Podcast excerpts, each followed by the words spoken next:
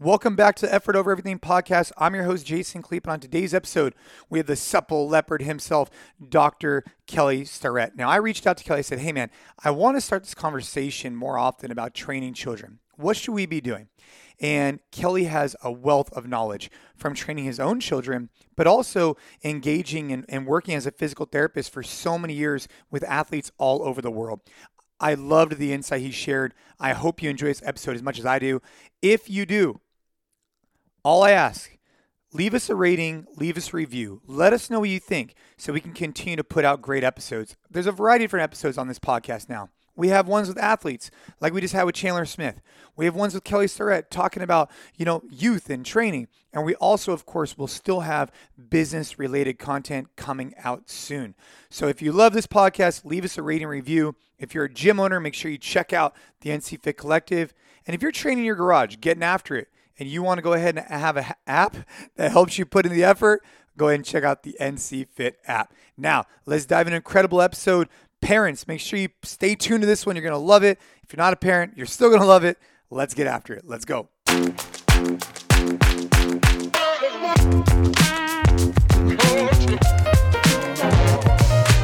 Okay, so Kelly, you know, and I know that we both um, you know, we both go in the garages, we both bring our children into the gyms.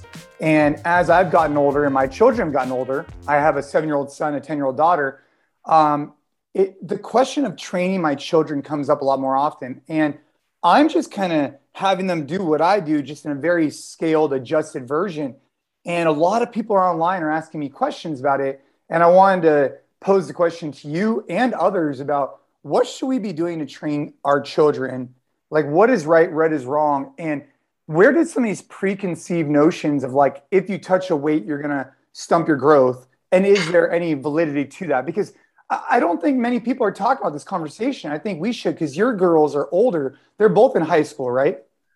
I have a I have an eighth grader in high school or junior. Okay. So we're, we're we're right in there though. You're absolutely right that uh, you know we're we're in the training age. And so if you're a parent right now, and maybe you used to belong to a CrossFit gym, maybe you you know, because uh, CrossFit really took off, let's just say, I don't know, 10 years ago, give or take. And so a lot of people that got into it seven, 10 years ago are now having children that are getting to the age where they can start training them, which is obviously like me, my myself. And so what kind of advice would you have for parents looking to get their children into some type of fitness regimen, whether it's a class at the gym or actually preferably at home as a bonding experience? What do you, what do you think we should be talking about? It's such a great topic around how do we create durable physical movers, people who are ready for the environment, who are prepared to learn, prepared to pick up new skills quickly, and simultaneously, uh, you know, durable enough through exposure of movement that they love it and it feels good and they want to do it and continue to explore their phys- physical selves. The issue is, I think adults, you know, can go deep into the rabbit hole of pelotoning, work capacity, and that is not the limiting factor for children. Ki- kids don't need, you know, hardcore interval training. If we look at the number one thing we should be doing for our children is saying, well, what is it the human being needs to do? So we can start to ask that question and be a little bit more abstract around that. Like what what is required for a healthy organism in the environment?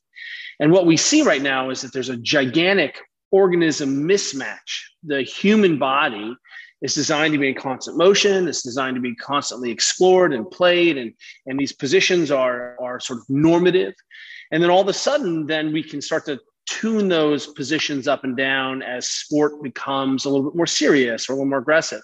So certainly as kids get older, they may need different things, but fundamentally, we can begin to ask the question what what what is a physical practice for a child and i think if we just take our adult boring games and put it on top of that we really miss a lot of opportunity to teach children how to explore their environments how to understand their bodies and what sort of good positions and better positions are. Because really, what we're always doing in the gym is should be teaching positions that transfer and give us more movement solutions. So you can think of the gym as like formal ballet training, but kids are out there doing modern dance. What we want to do is have a sort of a classical movement education. And if you go back for a second, you'll see things like coaches have said like, oh, gymnasts make good kid, good athletes. Well, what is it? What's about that? Well, they have good body awareness. They're springy. They can jump. They know how to land.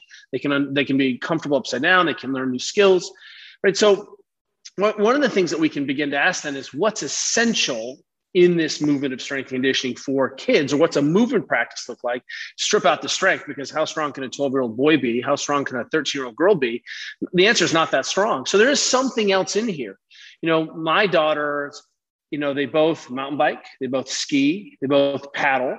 Um, you know they both engage in some kind of crossfit. Caroline goes to an olympic lifting club formally like she goes to a formal olympic lifting club three days a week.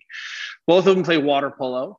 And what we feel like, and Georgia does Muay Thai, and what we feel like is how many different exposures, physical exposures, can we have to our kids so that they're they're really constantly challenged, they're constantly in play, and that they're interested. And and so what I think has happened early on is we used to we came out of a tradition where the old model was play, play, play. I mean, we all did as many sports as we could, three different sports, four different sports, five different sports a year. We the games, the the free play, and then what we all probably could have used, and again, I'm for, turning 48 here in a second, is we all could have probably used a little formal movement training on top of that. We could have used some basic barbell training or basic kettlebell training. We could have used some formal sort of strength positioning on top of that. Then fast forward and what we see is that the environment is sort of flipped on the kid. We have hyper specialization not bike riding not play pe is a joke.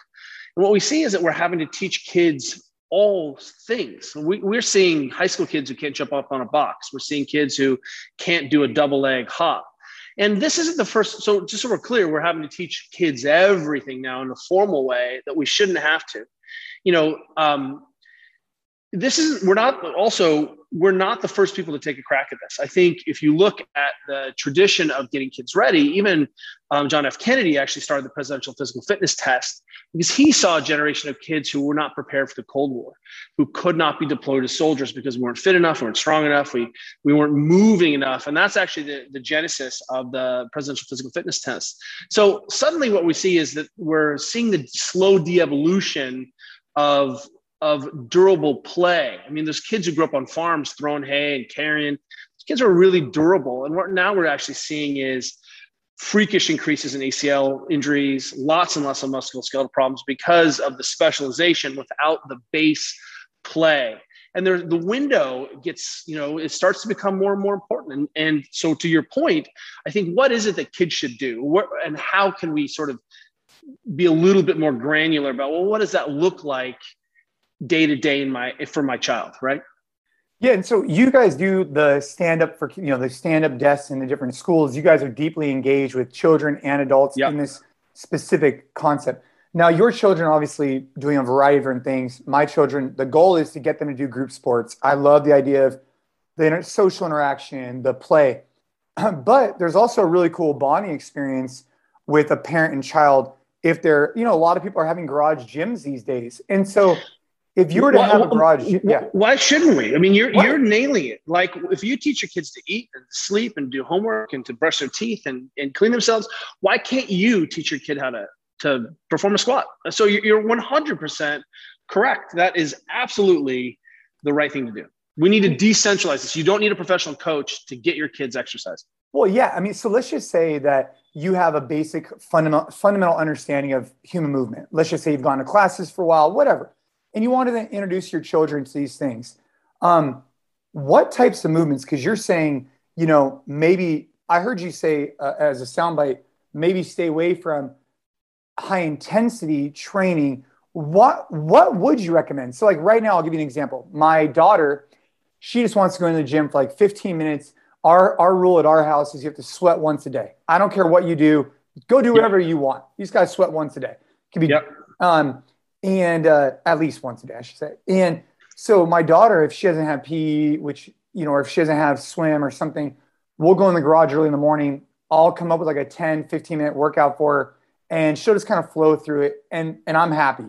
Whereas my son, he wants to stay in there longer, wants to lift weights, he wants to go a little wild. Where's the balance between your kids are lifting too much weight? How much weight is too much weight? And then how intense is too intense? Like, uh, what do you think? Well, first of all, you know, it's a little bit like, hey, I've never been under a barbell. Are we going to max out today? You know, no, we're not. Right. So, you know, first and foremost, don't worry, your kids are going to be self limited. And I think when people think of, you know, lifting weights, what they think of is, do I want my child being screamed at by a football coach from high school? No, I think that's what people are, are carrying that in, right? Um, we have been dragging our kids to like spin classes for years because it's super fun. You know, there's a there's a yeah. coach teaching music, good vibes. Music, yeah. right? It, and and the exercise is the side effect to the play. So gamification is really important. Being able to track. If you if you jumped on the SkiErg, I mean, I'll catch Caroline out in the garage with her friends, and they'll be playing the fish game on the rowing machine of the SkiErg, right? Yep. And all of a sudden, you know, they're breathing hard and messing around, and and you know, I'm like, we need to do assault intervals, couplets, EMOMs, front squats, and they're like, Dad, you're so boring, you know. So, you know, what we can get underneath that first and foremost is you're you're coming up with a fundamental ideas. Hey, we need to raise our heart rates. That's very true. Um, you know, what we're seeing is the basis of the human is that we have to load. So there's an idea called mechanotransduction. That means if you want a tissue to be durable and strong, you have to load it. It means you you if you want your Achilles to be a robust Achilles, you have to load it. You have to load it eccentrically, you have to load it concentrically, you have to load it isometrically. Right? That's what these tissues do. Those are the only things that tissues do. when you, you want to have strong loading, feet, just to clarify, when you refer to loading, let's just say the Achilles, loading is not necessarily just walking. That's not what you're referring to. You're no, saying maybe like single leg step right. ups or some type of actual load. I'm saying, boy, have you played jump rope or hopscotch? That's mm. loading, right? Ah, and if you yeah. actually looked at a lot of our old games, they were all predicated around skill or single leg balance. But there was a lot of game there.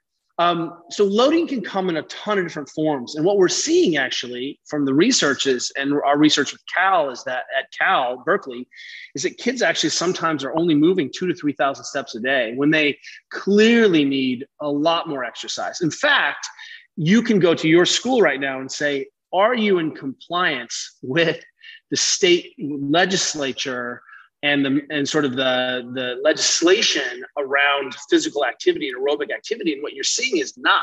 We're not compliant. And so if you run into any pediatric uh, group any you know physician group you're going to see that there's serious recommendations for kids to breathe hard.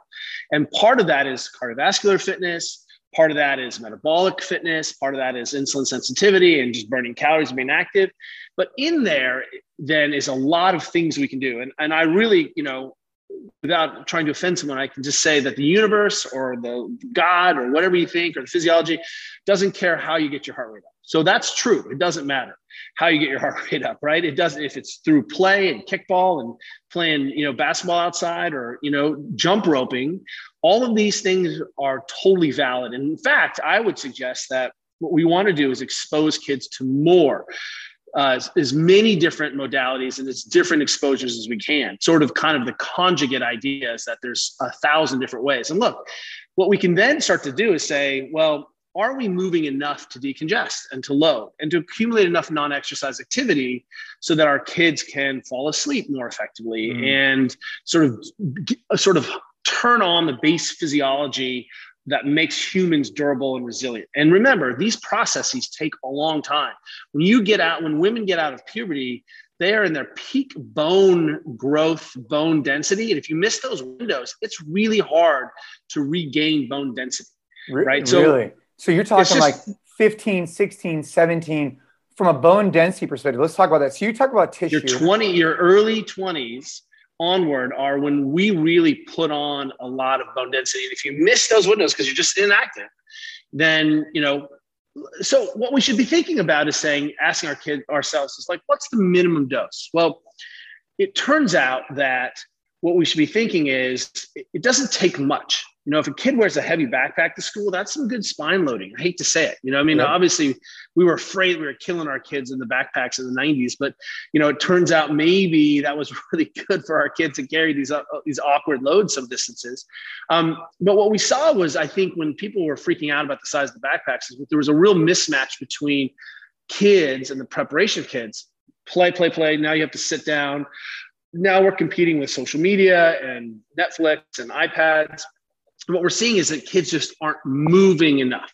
So that's the first order of business is saying, hey, well, how do we how do we encourage that? Well, there's a whole lot of ways. We had a walking school bus in our neighborhood that Julie and I started when our kids were elementary school. And it was like a mile and a half, mile and a quarter to school. And everyone would drop their kids off. And then 30 or 40 kids with a couple adults would walk to school. And then, and you know, that made a huge difference in terms of just starting to get kids to walk a little bit more. And we had parents who walk there and walk back and lose 30 pounds over the course of a year. So it's good for the goose, it's good for the gander. But what you're asking then is, well, okay, if I want to go a little further, what is it my kid should be doing? And we can ask the next question as well, can your kids put their arms over their head? Can your kid put the shoulder into extension? Can your kid do a plank? That's a front rack shape. Can your kid jump something up? Well, suddenly you're seeing that there's actually in the formal language of strength conditioning, there's there are some key positions. The shoulder doesn't do that many things. The hip doesn't do that many things you know and so what you're seeing is there's a whole sort of pantheon of movements that you can drop in that will expose the child expose the, the organism to these basic ranges of motion. If that's yoga that's super cool. If that's swinging a kettlebell and doing pistols and ro- basic rolling and gymnastics pretty cool. What you'll see is that very quickly there are whole lots of different ways to teach movement literacy and movement competency to kids. Well, what we're seeing is that we're saying, okay, now just go play a bunch of sports, but we have kids who aren't prepared to play the kinds of sports at the level we're playing. And so there's a gigantic mismatch where the we're suddenly asking the adult, say, hey, I need you to diagnose my child for uh, you know, for ACL, likely ACL injury if she's playing soccer, and you're like, I'm a volunteer coach, like I'm a dad of three kids. I don't know what you're talking about. So there are some big systematic things we're going to have to do. Where we're going to have to give coaches the empowerment of understanding what's going on. We're going to have to highlight a little bit more formal movement training kids. But you're really hitting the thing, which is if you want your children to model your behavior and be that, you have to do it yourself and you have to do it at home. You can't just do this thing away. You know, clearly, if you can get a kid involved in a sport or a activity or they're training or messing around with their friends, it's not that heavy a duty an idea. And what you can see is that for years, you know, Caroline would be like, Can I have an otter pop? And I'd be like, Yeah, it's 50 swings with a kettlebell. And she would bang out 50 swings. She'd be like, Can I do can I have two otter pops? Yeah. So we just made it so that there are fundamentals in our house that our kids can do. And then sometimes they're we're killing it, and sometimes we get super behind. But ultimately, at what point are we going to ask our kids to have a little bit more agency and control over their bodies? How are we going to teach them what it takes to be sort of the maintenance of their bodies, right, as they become adults and young adults? And what we're seeing is that we're falling flat on our faces. And what age are you thinking like this type of exposure? So you're talking about shoulder range of motion, hip range of motion. I mean, I see it in Ava, right? So Ava, um, you know, asked her to perform a squat and I can already see like kind of range of motion challenges, whether it's tight ankles, hips, whatever it may be, right? Um, but I would only imagine like if Ava, if I never had her exposed to any squats, like like uh, with me, I wonder a year or two from now how much more the system would just not be able to flow well. And so, at what age do you think introducing them to some fundamental positions, and then what are those? Is that yeah? I mean, you you mentioned a few of them, but like would that be some like a, a squat, maybe some type of, like you said, reaching up over your head, maybe some type of press, squat press, maybe pull off the floor like a deadlift? Um, and at what age are we talking here? I mean, I mean, well, I'm not talking a lot of weight. I'm just curious. Well, you know, what we can ultimately see is there are we have these fundamental positions that we think everyone should be able to do, right? And suddenly you're like, oh, the crab walk. I get it that's long lever, arm straight, shoulder extension activity. That makes perfect sense, right? Where we get to start to expose bear walking or elephant walking. Yep. Right. Like you'll see that a lot of those games are about exposure to some of these fundamental positions. GMB Fitness does an amazing job. MovNat has a, a bunch of great uh, solutions. Brand X Kids is a little bit more formal strength conditioning, right? There are a whole bunch of great resources out there to start to become more literate. When we look at positions, sometimes I think when people say, Oh, I'm really worried about my kid in the strength issue program, it's because they only conceive that the only way to challenge that position is with load. So, oh, your kid did really great. We're going to make it heavier and heavier and heavier and heavier and heavier. like, okay, like that's one way. That's a really, that's not a very effective or or, or very nuanced understanding. Well, I'm like, can you get into this position when you're breathing hard? Can you get in this position when you're going fast? Can you get in this position when you are competing? Can you get in this position when you have to do more than one skill in a row? You're going to do a frog hop and then you're going to do a handstand walk. Like, holy moly, right? There's a there's a lot of ways that we can challenge these fundamental positions without ever adding load by putting it into a game, by having kids compete. And what you'll see is that as kids become more fluent in these basic positions, then we can start to say how what are ways that we can challenge these basic positions? And so the you know the thing is i think you say is well what is it we think every kid should do? Well it depends on the age but you know if you're worried about your kid being formally taught how to air squat you know then you have a problem because that's what your kid is doing when she is jumping and landing.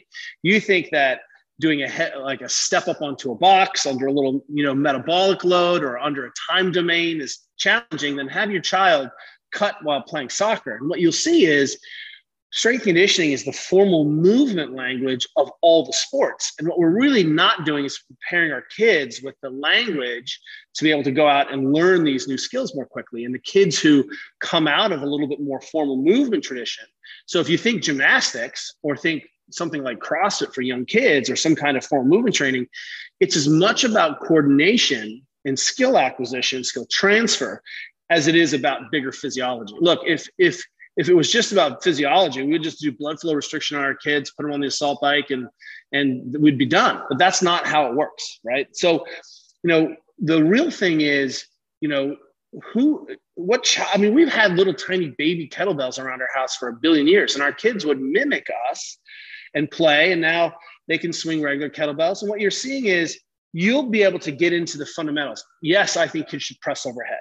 Yes, I think they should be able to swing a kettlebell. We swing kettlebells because we use speed to, to limit position instead of heavy pulling off the ground, right? There's a reason why my sensei, Mike Burgener, always taught us to Olympic lift and snatch a PVC pipe from the high hang position or upright position because we weren't limited in, by our shapes and there were just fundamentals. Where is straight up and down? You know, holding a PVC pipe over your head. You know, in his high school, you know, Coach Burgener, you had to do 50 overhead squats with a PVC pipe every day, just as the buy-in to class. And if you didn't, you you didn't get to go to you got like detention. I mean, so just think about how do we constrain the environment at different levels at different ages. So, for example, you know, we have been for the past decade been doing work on stand-up kids, right? Trying to get kids into more movement-rich environments instead of just sitting at school. And if kids are getting up and down off the ground all day long, because that's one of the places, then that's a lot of rich movement, balance, input. That that works um, you know, constraining the environment, you know, like Gray Cook did when he was going in and working with his local school. He just had kids squat on a half foam roller. So it was a game, they had the balance. But, you know, we didn't have to teach foot pressure or the nuances of, of body position. We just said, don't fall off the roller as you squat. So there's so many ways where you can begin to constrain this. And what we're seeing is if we just teach games then that's entertainment. And I think what's confused a lot of adults is that they engage in fitness as entertainment, not fitness as in what is a robust movement practice. Because if you get into Pilates or yoga or CrossFit or kettlebells or Olympic lifting or gymnastics, those are all the same process. They just are wrapped up in slightly different methodologies. But the body is the body, and people have been figuring out what the best way to prepare that body is for as long as there have been humans. And so, from a training perspective, can you you think right now, how much training is too much training? Like, you think you could overtrain a kid, or you think their tissues are so quick to recover that they could actually train a lot more than we give them credit for? Um, I'm curious. So it's it's that's a great question, and the first thing is you know desire to train and fun. Like if you're yeah. dry, you know, there's a couple things here. I, I think you and I both have a daughter who would rather bake and cook and read or watch TV than exercise hard, right? right? That's my I'm describing my own my oldest daughter. And that's because her genetics, because we we were, we're crazy and we've had her tested, her genetics actually indicate that she has low desire to train. So she's a great mover, incredible athlete, but her intrinsic drive to do that is very low. My intrinsic drive to move, and I know you, for example, Jason, sort of manage and medic, self-medicate your ADHD and ADD by moving, right? So I have like 96 percentile. I'm like, let's move. What are we doing? Playing? What are we doing now? You know, I'm twitchy and want to go, but Georgia is like 15th percentile. So she doesn't want to move very much. So understanding her drive means that if there's a, a, group involved, if there's a game, if there's a, a, group of people, if there's a team, she's much more likely to do it than if I'm like, gee, I need you to go out and power clean and and and you know and do the things she needs to do. So, you know, the question is, you know, it all comes back to exposure. So making kids, you know, the first time kids get into a program, they're a little sore and they're shocked by it. But you know, in terms of overreaching, we've only ever seen kids overreach honestly, when they're hyper specialized athletes engaged in multiple sports, then they think that if they throw in full time hardcore CrossFit on top of that, that's the only time I've ever seen kids kind of be overtrained. But if you're thinking about, well, what, what did I do in high school? I was in a sport for five days a week, sometimes six days a week. And those, we did two days as 14 year olds. I'm not saying that that's great, but uh, you know what you'll see is that you can handle this exposure but that exposure has to come in at some point. So you're right. We should be breathing hard and getting our heart rates up every day. And there's a lot of different ways to do that, right? But we're also seeing that this the base movement isn't happening. And we're not walking enough and we're not in sitting up on the ground and playing on monkey bars and, and just sort of playing. So what does that look like? And then really it comes down to well, what are the resources and tools available to me as a parent and how or uh, as a uncle or you know we we did this thing called squat club in our neighborhood for a while where just twice a week I had all the kids come over and we just chose one or two movements. And we you know performed those movements twice a week. And what we saw was that those kids became more and more skilled. And uh, you know it wasn't ever about load. It was about simple linear progressions and doing five sets of five and just you know and then basics pull-ups push-ups and what you're seeing is calisthenics and basic gymnastic movements really are the game. And, and again, as kids get better and better at those things and stronger and stronger, they're more interested. Hey, what's that barbell? How do we pick that up? How, you know, and what you're seeing is that it's that that progression is naturally there. So if you look at a playground as like a great, you know, example of like things to go play on, I get that.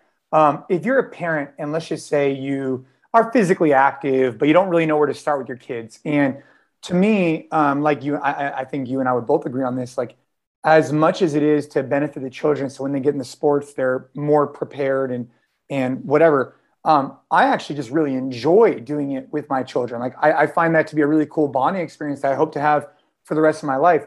If you were a parent and let's just say you don't have a robust garage gym or whatever it is, where would you start? Like, do you think? I mean, I, I, hear you on the calisthenics, but like, do you think? I mean, obviously, like walking would be great. Would you they? Would you then say the next step could potentially be like a loaded bag walking, or is that not?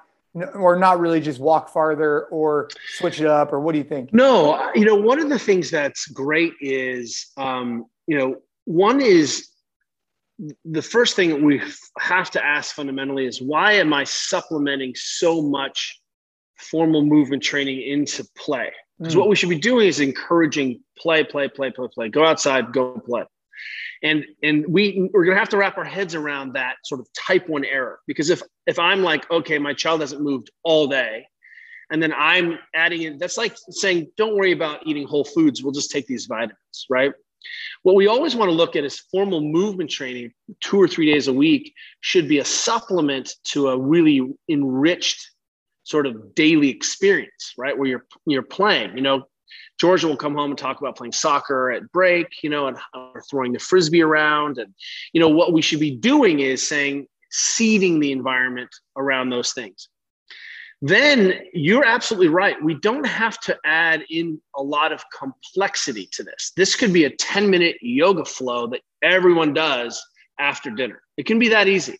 And the one of the things that I remember, you know, my dad was a you know, college quarterback and superstar basketball player, really good athlete, but he never liked to exercise with me. He always was like, "Did you did you do your exercises when I visited him in the summer? Did you run?" You know, and uh, what I can tell you is that it's good. You know, if you go out there and move with your kid, it's going to be a lot easier. So, you know, you're absolutely right. Throwing a little bag and carrying it, those are farmers walks. That's you know, our friend good uh, Matt Vincent, you know, has this great saying. He's like, you know, ultimately, he's like, I have to do pretend to do work to support muscles I don't need in my daily life. Right? I mean, that's that's the epitome of modern exercise. But what you're what you're seeing is that fundamentally human beings need to walk around and carry things and get up and down off the ground. Right. So I mean, Dan John broke all strength conditioning down to picking something off the ground, putting over your head, walking around with it. And what you can begin to see is again, there are many, many ways to do that and you know, it's much better to have these micro doses of play every day.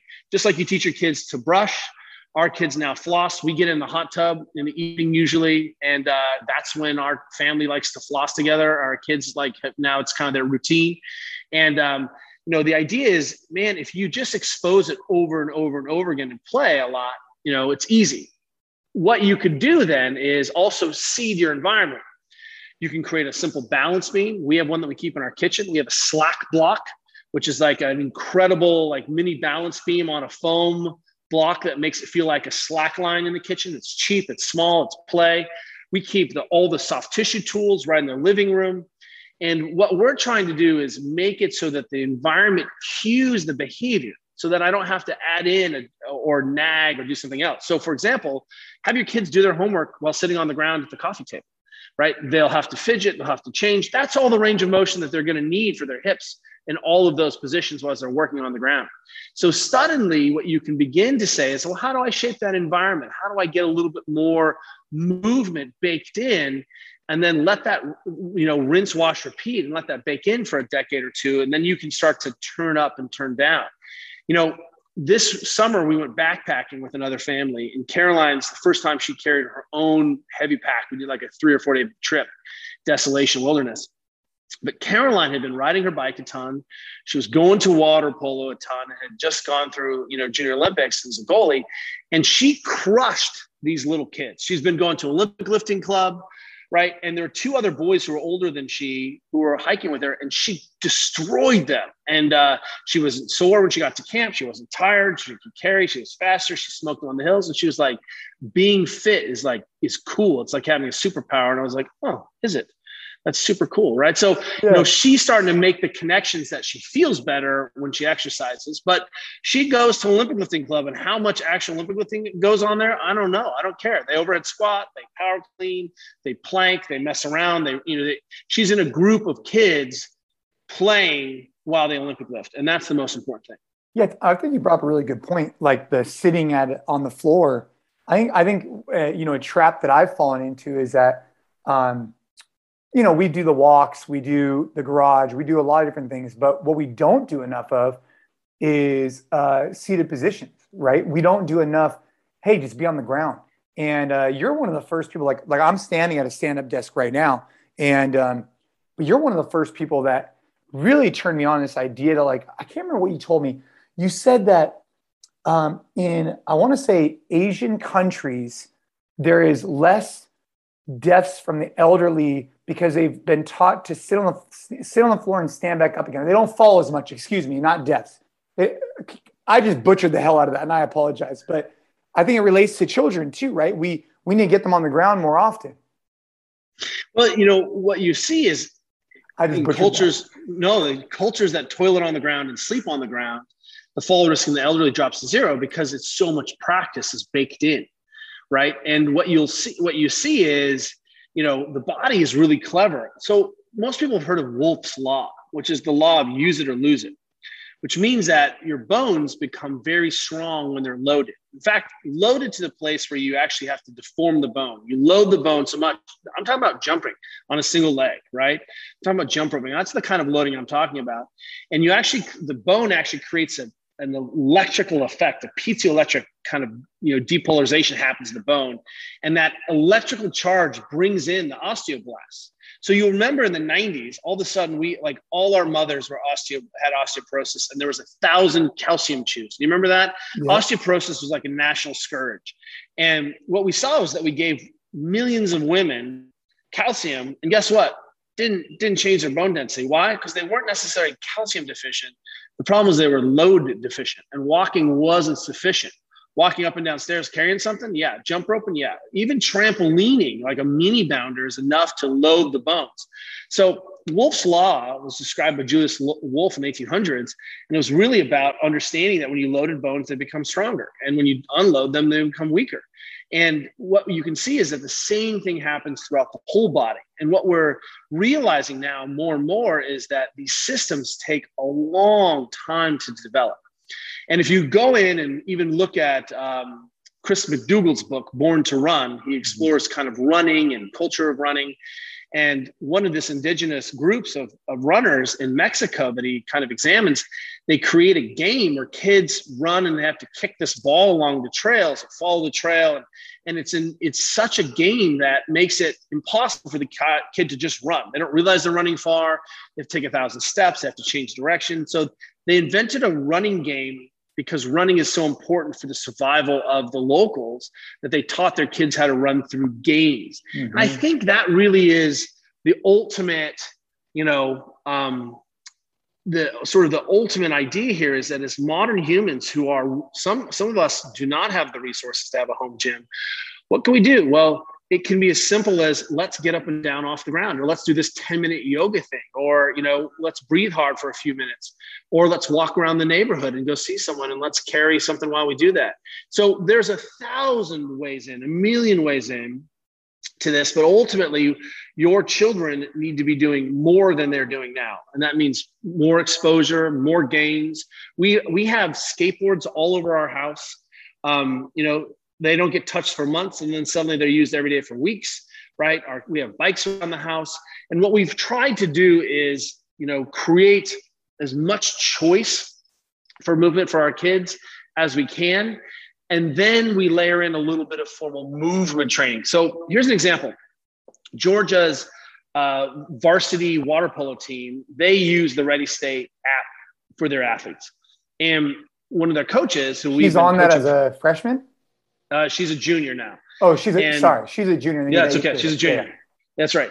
And you know, I got some photos yesterday of the water polo kids doing some of the daily maintenance, down regulation, movement stuff. The coaches are like horrified because they're realizing that a lot of the problems they're having teaching kids to get into position isn't a function of their coaching or even a function of the child wanting to be able to do that. It's a function of the hip doesn't have the internal rotation. They don't have any extension. That really, it's this. If you're worried about your own kids, it's happening all the way up through high school and college too. You know, what's interesting is that this is a such a complex system and it's such a, such a complex problem that a single intervention level isn't going to work. We're going to have to legislate. We're going to have to change PE. We're going to have to create more clubs and more opportunities for kids to play. We're going to have to do some formal movement training there at the highest levels in the NFL, you'll hear those strength and conditioning coaches say, well, the problem is these kids come from college and they're all beat up. And you go to college and they're like, well, the problem is this we had 22 All Americans and 20 of them had knee pain when they did an air squat. And then you know, they're like, these kids come out of high school without any preparation. Then you get to high school and they're like, oh, the middle schoolers. I mean, these kids can't even do fundamentals. So, you know, what you're seeing is we just pass the buck back and back. When we originally wrote the book, um, Ready to Run, one of the things that we noticed in the first grade, we saw a lot of kids begin to heel strike. There's no heel striking in kindergarten. Not a single child heel strikes in kindergarten. Every child runs like a little Usain Bolt. But halfway through the first grade, the combination of the change in the environment, it's doing a lot more sitting and the growth means that suddenly kids are changing their primary movement patterns because their bodies are adapting to their environment. And suddenly we start to see heel striking. And if you don't think that heel striking is wrong, well, then you don't understand human running at all because you can't heel strike barefoot. So it's completely a construct of the kind of crazy cushy shoes that we're in and lack of movement. So, you know, my point is here that if we're seeing these movement problems in the NFL, they are we're reaping sort of the movement fluency and competency of our elementary school kids. And the real goal here is you know we just have to think about setting up the environment so that you know kids don't have a choice. You have to walk to school. You need to ride your bike to school. You know that you you know you can measure and track those things. You can gamify it. You got to put your kids in. You know we always said to our kids you know which sport do you want to do? It's not your you know you have a choice but you're doing some sport. I think we could talk about this this particular subject for hours and hours and hours because like other things just, that i'm really interested in like the hot and cold therapy. Uh you know uh, we had a sauna at the house. We don't have one right now. I want to get a new one. Is that too much? I mean, I, I want to talk about that. No. Vitamins. Um, no, I mean, it's so great. I, I love this. I love where you're going with this. I can't wait to see the conversations you have with other people around this topic because fundamentally, we are seeing that we have young humans who are not exposed to the margins of capacity. You know, like, dude, we have a sauna because we're lucky, and our kids go in the sauna. They hate it. It's so hot. They get out. They come back in. They get out. Right. We have an ice tank. You know, we're just about to get one of the new plunges. We can't wait. And you know, our kids kind of just go up into their knees, and you can't you can't beg bribe them to get sometimes go deeper, and sometimes they do. But again, it's a lot of play around that, you know, um, and setting them up to sort of be curious and to explore and to feel the power of their bodies.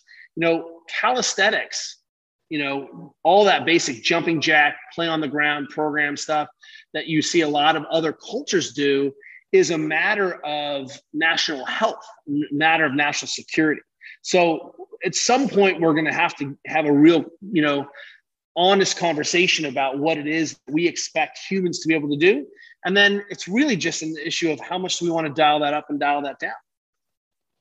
And I, I have one more thing. Um, you years ago, you turned me on to the Springfree trampoline, and this is not an ad. We don't get paid by Springfree.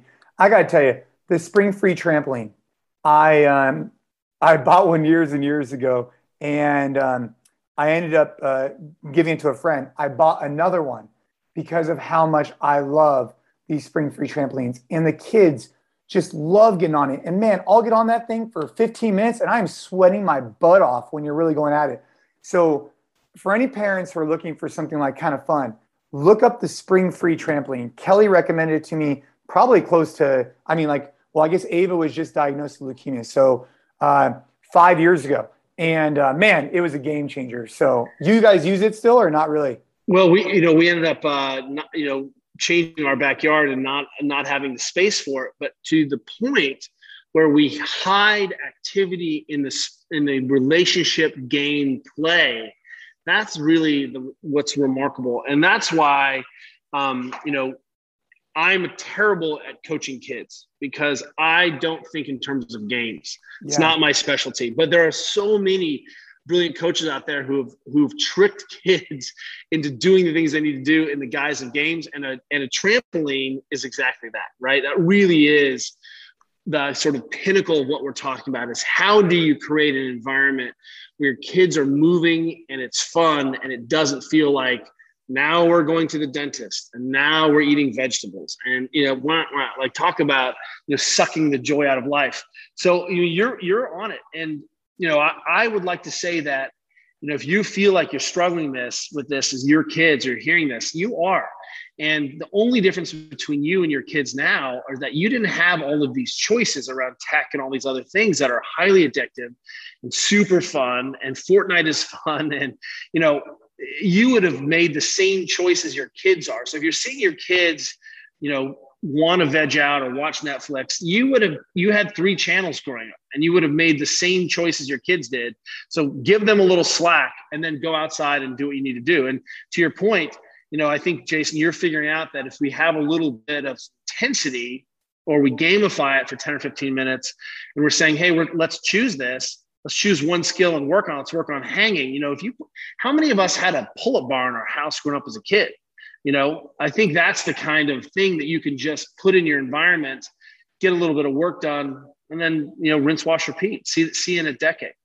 Yeah, I think this conversation is really important. It's really important because I'm seeing, just like I look at the kids and I look at the, the playground, and I see like in general, like most kids, like they'll like run around and whatever, but their capacity to actually do anything on it um, has it just. And, and, I'm talking about my kids in, in, included. Like like we need them to be able to do the monkey bars, and those were things that were normal. But I think that you're right. There's so many distractions now. I mean, I remember when dial-up internet just started, and you know you'd have to wait there, and then you would only have one landline and so if someone was on the phone, you couldn't be on the phone. Instead, you just figured out things to do and entertain yourself.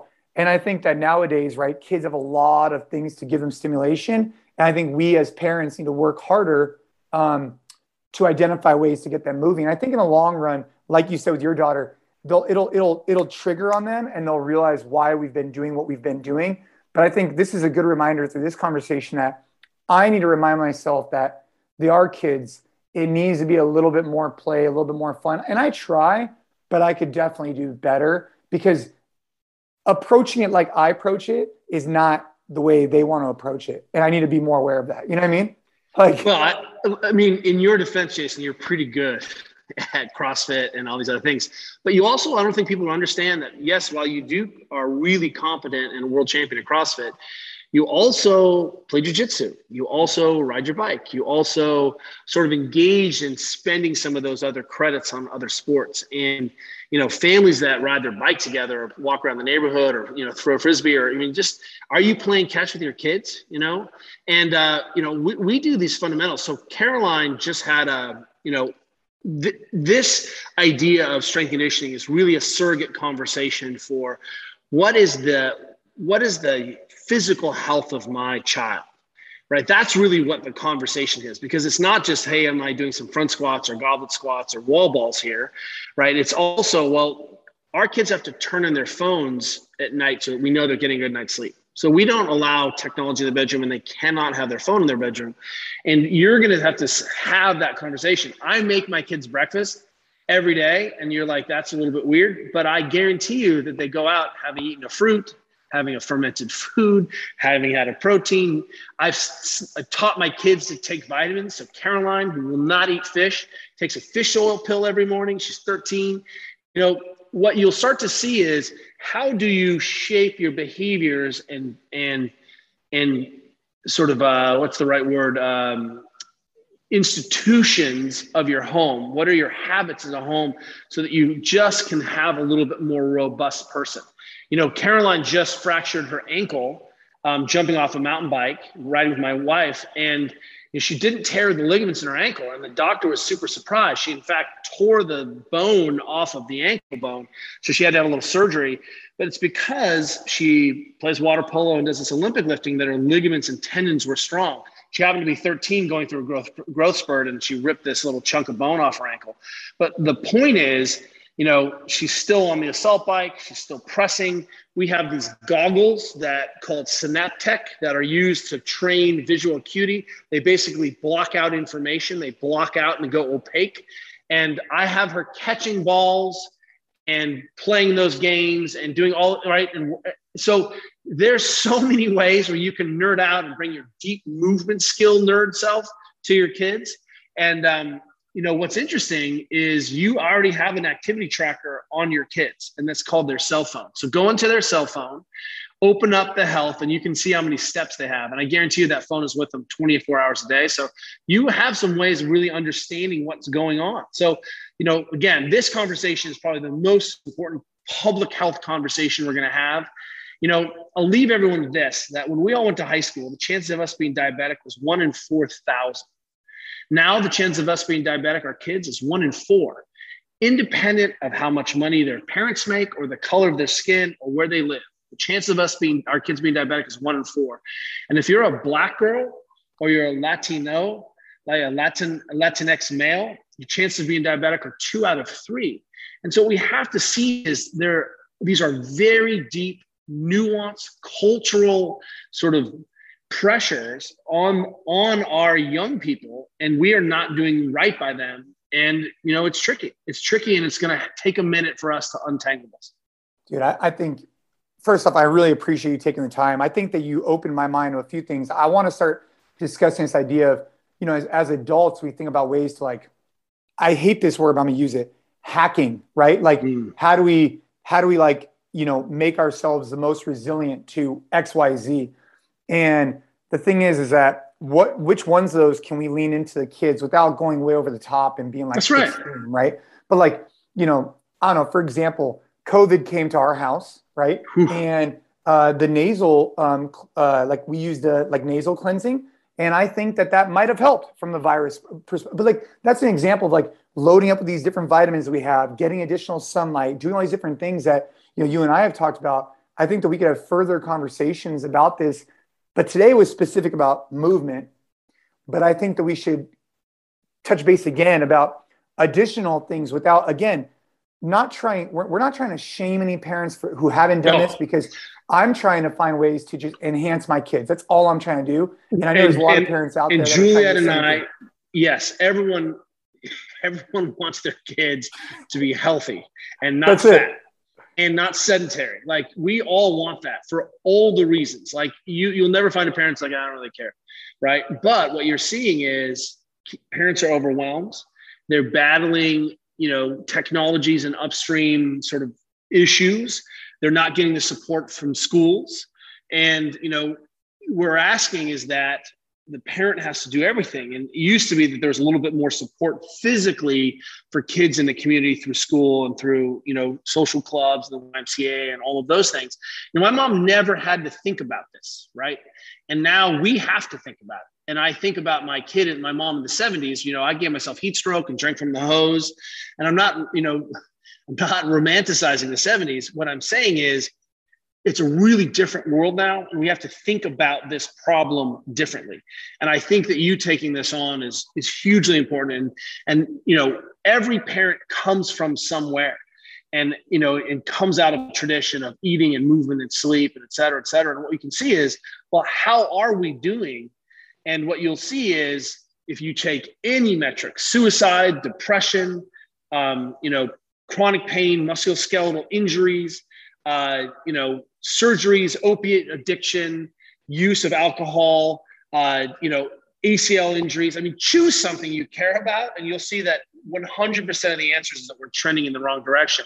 And that's really a surrogate for where do we begin to pull on this, what seeming like is a very complex Gordian knot. And the easiest thing to do is to start to walk more. The easiest thing to do is to make sure you're protecting your sleep. Then we can start to scale up and scale down on the other conversations. Sit on the ground while you watch TV. It's as simple as that. And when we start to make our environment do these basic things, then we can start to layer in other games and hopscotch. You know, I'll leave everyone with this idea. You know, we have double Dutch jump ropes. We've had them in our gym and in our uh, studio here forever. And it really is the greatest test of all time of like who's the best athlete, who can double Dutch. And if you grew up double Dutching, you are a mad scientist. And if you never grew up double Dutching, you look like you've never exercised in your life. So more play, more games, and uh, that really has to be the watchword. And more double Dutching. Um, more double Dutching. Uh, well, Kelly, I really appreciate it, man. I mean, you guys have literally written the book on a variety of these different things. And um, I can't wait to, uh, you know, catch up with you again in person, go out for a bike ride. Um, but I think this is just the beginning of a, a much bigger conversation. Um, for anybody listening who obviously wants to know more about, uh, you know, you guys have a phenomenal, phenomenal company called The Ready State um, that has an incredible product w- through an app that provides basically daily routines that people could do.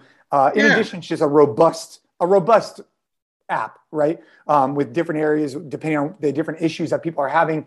Um, where can people find out more information about the Ready State, you, your books, all that stuff?